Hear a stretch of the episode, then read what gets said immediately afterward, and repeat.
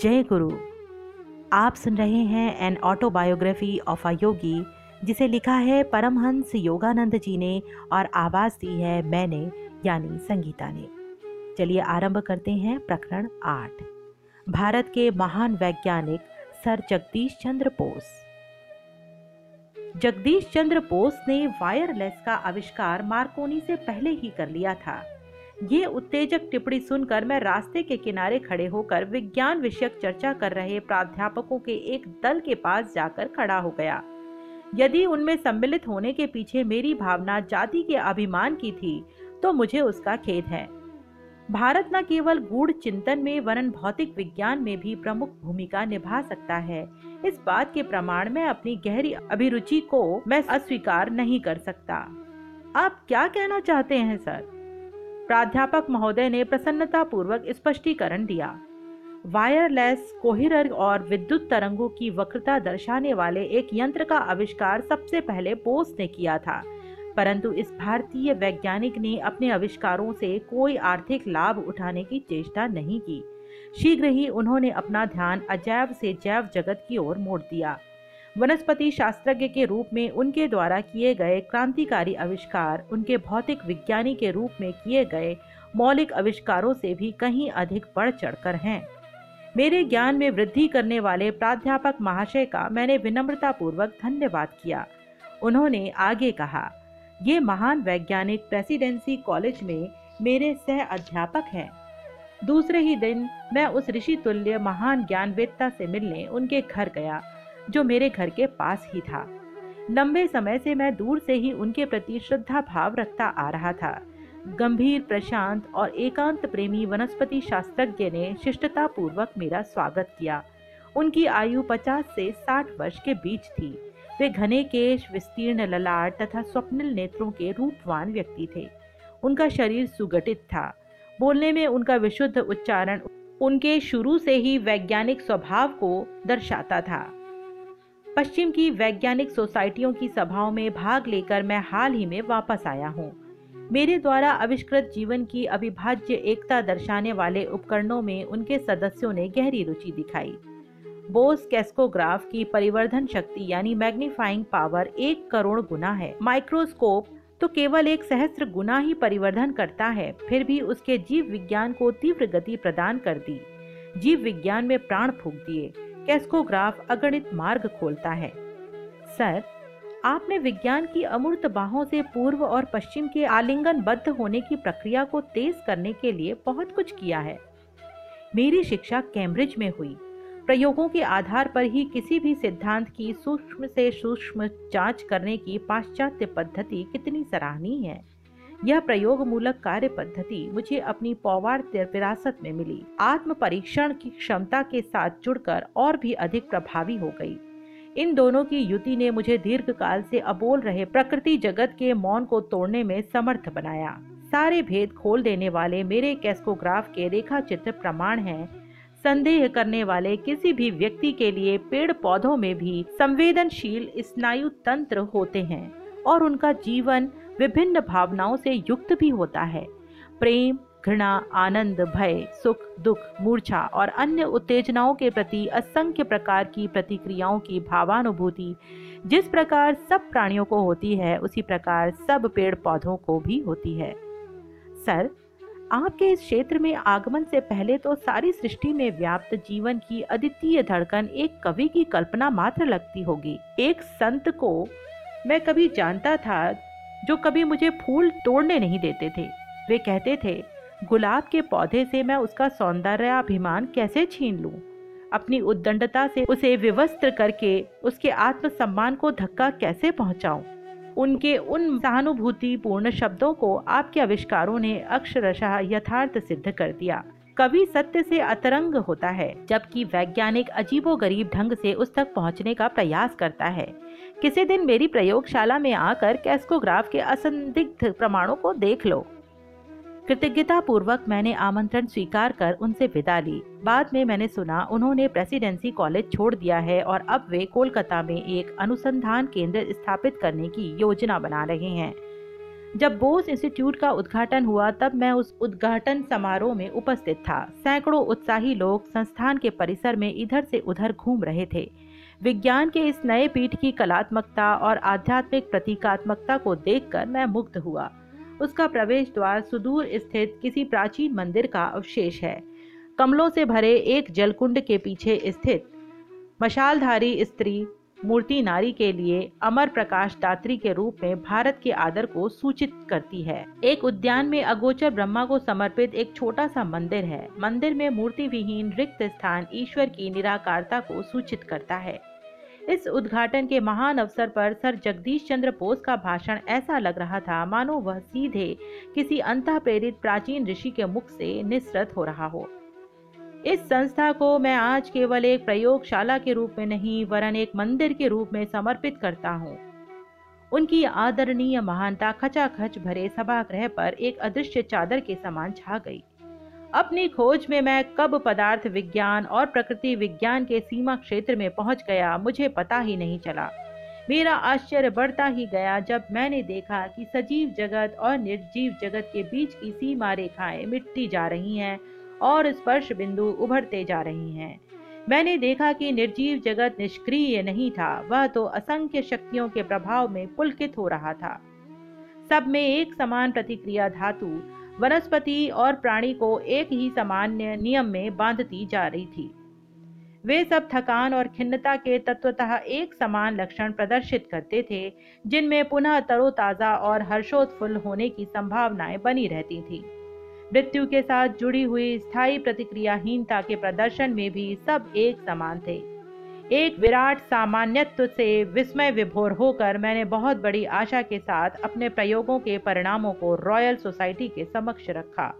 परंतु वहाँ उपस्थित प्रकृति विज्ञानियों ने मुझे उनके लिए सुरक्षित क्षेत्रों पर अतिक्रमण करने के बदले उस पदार्थ विज्ञान के क्षेत्र तक ही अपने अनुसंधान को सीमित रखने की सलाह दी, जिसमें मेरी सफलता का भरोसा था। मैंने अनजाने में एक अपरिचित जाति व्यवस्था के क्षेत्र में घुसकर उसके शिष्टाचार का उल्लंघन कर दिया था। वहाँ अनजाने में एक धर्मशास्त्रीय पूर्वाग्रह भी कार्यरत था, जो अज्ञान को भी धर्म के समान प्रश्नातीत मानता है। यह प्राय भुला दिया जाता है कि जिस परम सत्ता ने हमें चारों ओर से सृष्टि के इस नित्य बढ़ते ही जाते रहस्य को घेर रखा है उसी ने प्रश्न करने और समझने की इच्छा भी हमें प्रतिष्ठापित कर दी है। अनेक वर्षों तक लोगों की गलत फहमियों का शिकार बनते रहने से एक बात मेरी समझ में आ गई। विज्ञान के उपासक का जीवन अनिवार्य रूप से अनंत संघर्ष से भरा होता है। लाभ और हानि, सफलता और विफलता को एक समान मानते हुए उसे अपना जीवन प्रेम श्रद्धा युक्त अर्घ के रूप में अर्पण करना पड़ता है।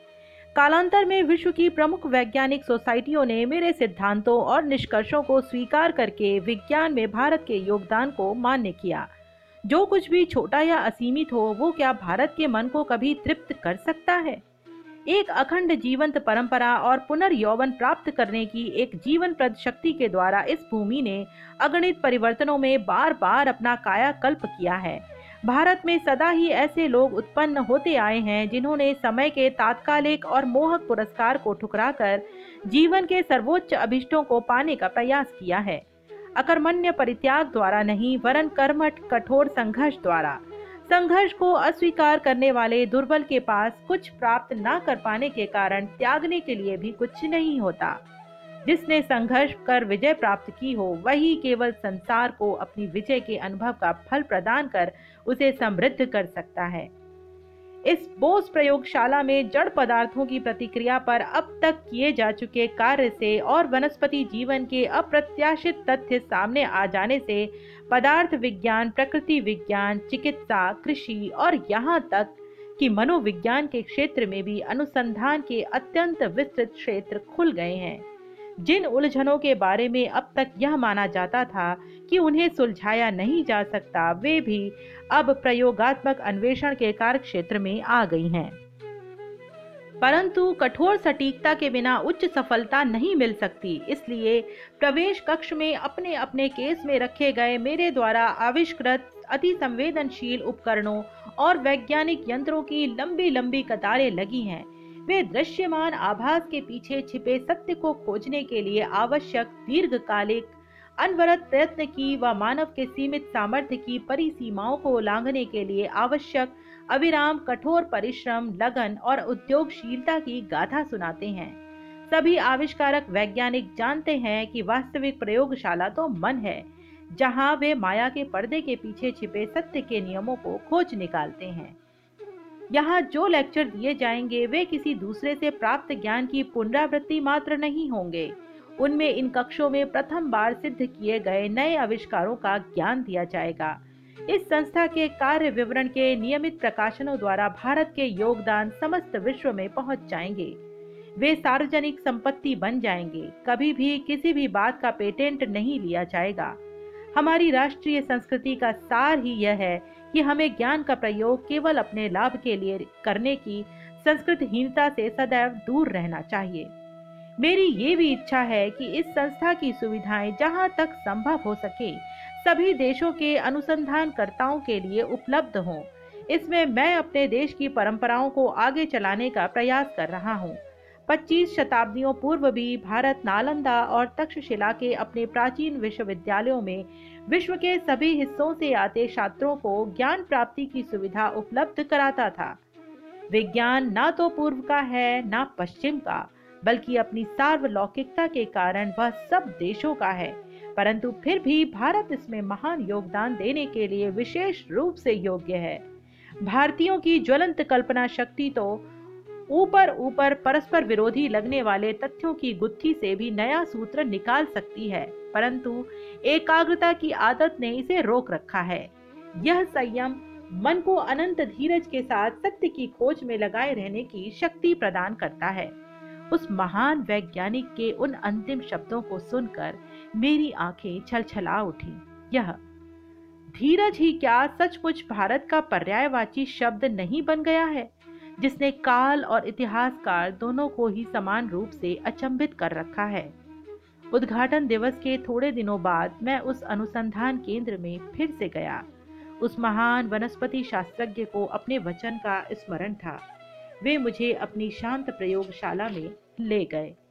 अब मैं इस फर्न के पौधे को क्रेस्कोग्राफ लगाता हूँ। इसकी गतिविधियों का अनेक गुना परिवर्धित चित्र उभरेगा। इसी मात्रा में यदि घोंघे के रेगने की क्रिया को परिवर्धित किया जाए तो घोंघा एक्सप्रेस ट्रेन की गति से चलता दिखाई देगा। मेरी दृष्टि उत्सुकतावश पर्दे पर लगी हुई थी, जहाँ फर्ण की परिवर्धित छाया दिख रही थी। सूक्ष्माति सूक्ष्म जैव क्रियाएँ भी अब स्पष्ट दिखाई दे रही थी।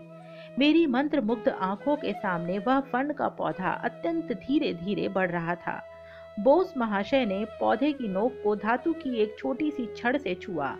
पर्दे पर चल रहा मूक नृत्य हठात रुक गया। जैसे ही छड़ हटाई, वैसे ही उसकी लयबद्ध थिरक पुनः शुरू हो गई।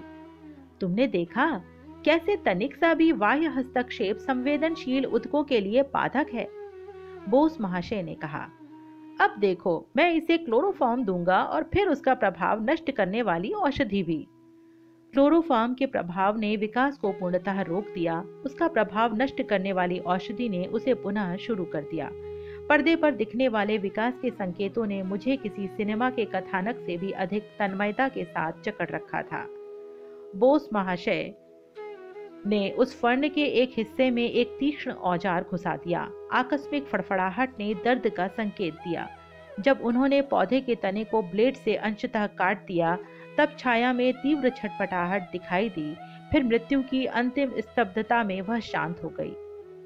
एक विशाल वृक्ष को पहले क्लोरोफॉर्म देकर फिर उसका स्थानांतरण करने में मैंने सफलता प्राप्त कर ली।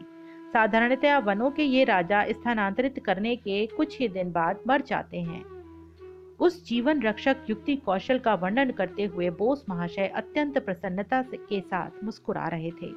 मेरे सूक्ष्मग्राही यंत्रों के रेखा चित्रों ने सिद्ध कर दिया है कि पेड़ पौधों में रस संचार प्रणाली होती है।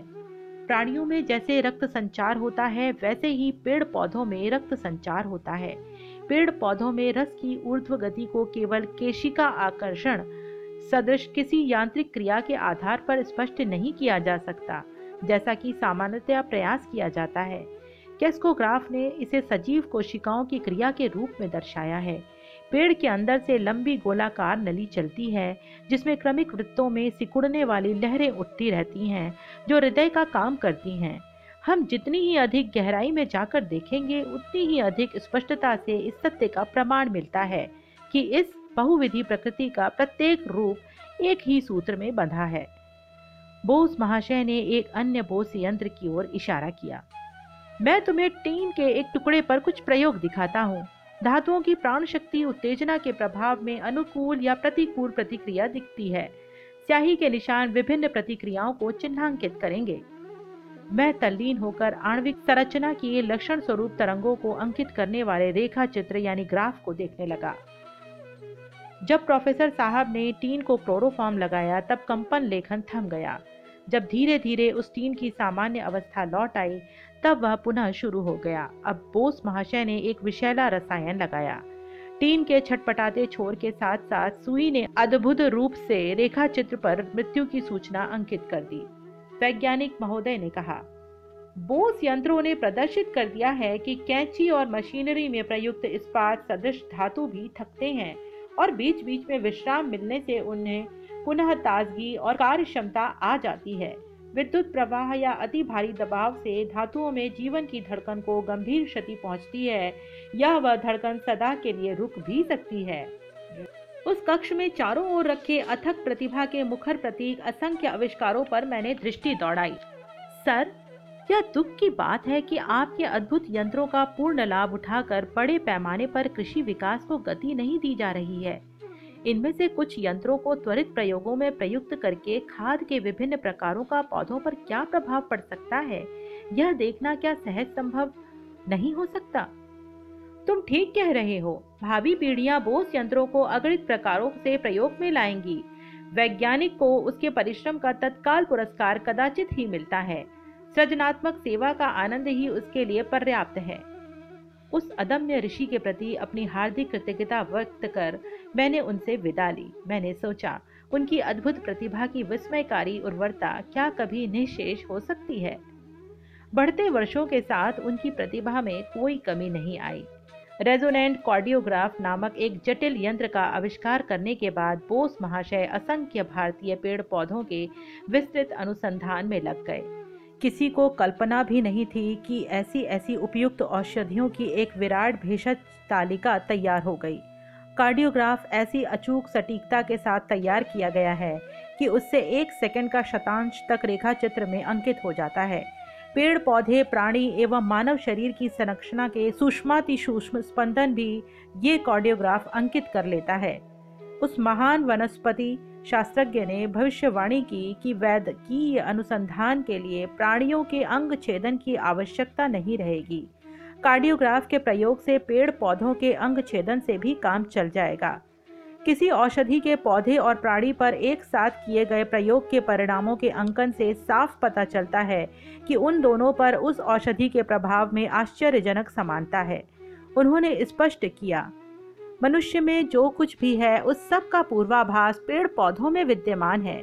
वनस्पति जगत पर प्रयोग प्राणियों और मानवों की यातना को कम करने में योगदान देंगे। कई वर्षों के बाद बोस महाशय के पथ प्रदर्शक वनस्पति आविष्कारों की अन्य वैज्ञानिकों द्वारा पुष्टि की गई। कोलंबिया यूनिवर्सिटी में 1937 में किए गए शोध कार्य की वार्ता द न्यूयॉर्क टाइम्स में प्रकाशित हुई थी। कविवर रविंद्रनाथ टैगोर भारत के इस आदर्शवादी वैज्ञानिक के अंतरंग मित्र थे। उन्हें संबोधित कर कविवर ने निम्नलिखित पंक्तियाँ लिखी थीं। हे तपस्वी, डाको तुमी, साम मंत्रे, जलद गर्जने उत्थिष्ट निबोधत डाको शास्त्र अभिमानी जने। पांडित्येर पंड तर्क हते, सुब्रहत विश्व तले। डाको मूढ़ दाम भी करे, डाक दाओ तब शिष्य दले।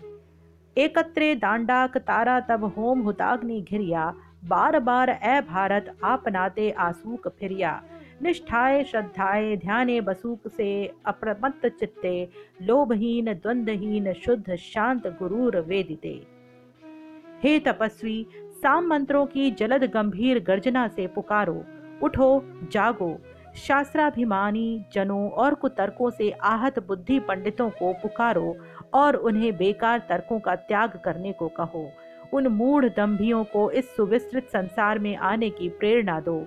अपने शिष्यों का भी आह्वान करो कि वे कर्तव्य रूपी यज्ञ वेदी के चारों ओर एकत्रित हों, जिससे हमारा भारत, हमारा प्राचीन देश अपने सच्चे स्वरूप को पुनः प्राप्त करे और कर्तव्य निष्ठा, श्रद्धा और ध्यान में अप्रमत्त चित्त होकर लोभहीन, द्वंद्वहीन, शुद्ध और शांत बनकर विश्व गुरु के आसन पर एक बार फिर अधिष्ठित हो। अध्याय आठ यहीं समाप्त हुआ। सुनते रहिए एन ऑटोबायोग्राफी मेरे यानी संगीता के साथ। जय गुरु।